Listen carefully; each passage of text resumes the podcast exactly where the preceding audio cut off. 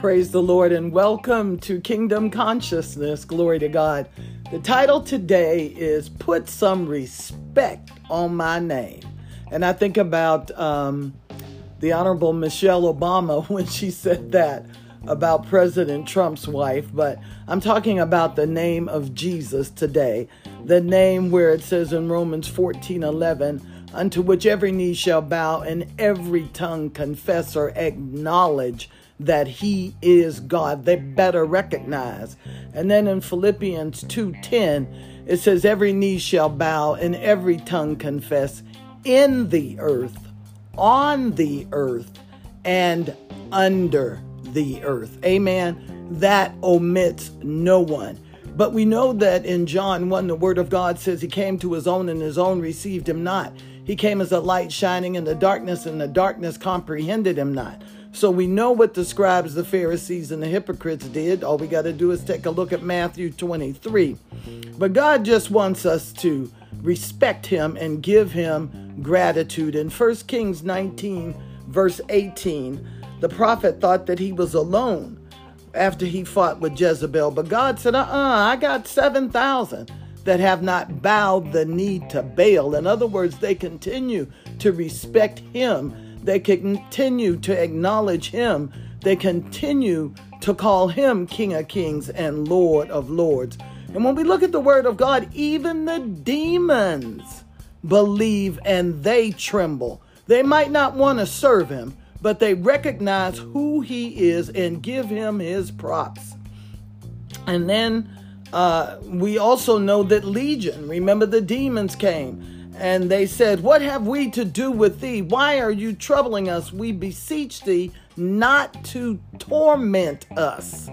So, even again, the demons know who Jesus is. And no matter how many there are of them, they're going to come in submission to God, even though they serve Satan, because Satan himself submits to God. Hallelujah despite all of his antics with Adam and Eve, despite all of his antics in our lives, despite all of his antics that he tried to pull off in Luke chapter 4 with Jesus, offering him all the kingdoms of the world, telling him to command the stones to be made into bread, trying to tempt him to worship him and to serve him. The fact of it is that even Satan has to bow to God. The word of God says that when the sons of God came together, that Satan came into the midst. No longer a son, but he had to get permission. Oh, yeah, he's an eavesdropper. Oh, yeah, he's a voyeur, but he is not in the house. But he has to submit to the authority of the house. Just like some people, uh, we have a president, and other countries have kings. They may not have voted for that president, they may not have voted for that king, but they will submit to his authority. Amen. Now, the one that I like the most is when the spirit that was deaf and dumb was cast out of the person and they began to hear and to be able to speak glory to God. And then remember that uh, we have situations too where even those that know God don't want to receive when God extends himself to those that are backslidden, like the brother of the prod so-called prodigal son.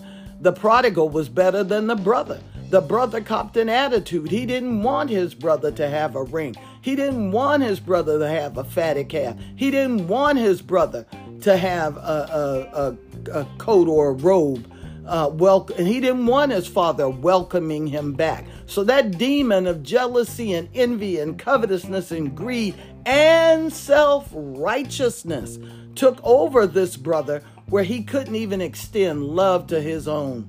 But the word of God says, Be kind, tenderhearted, forgiving one another, even as God, for Christ's sake, hath forgiven you.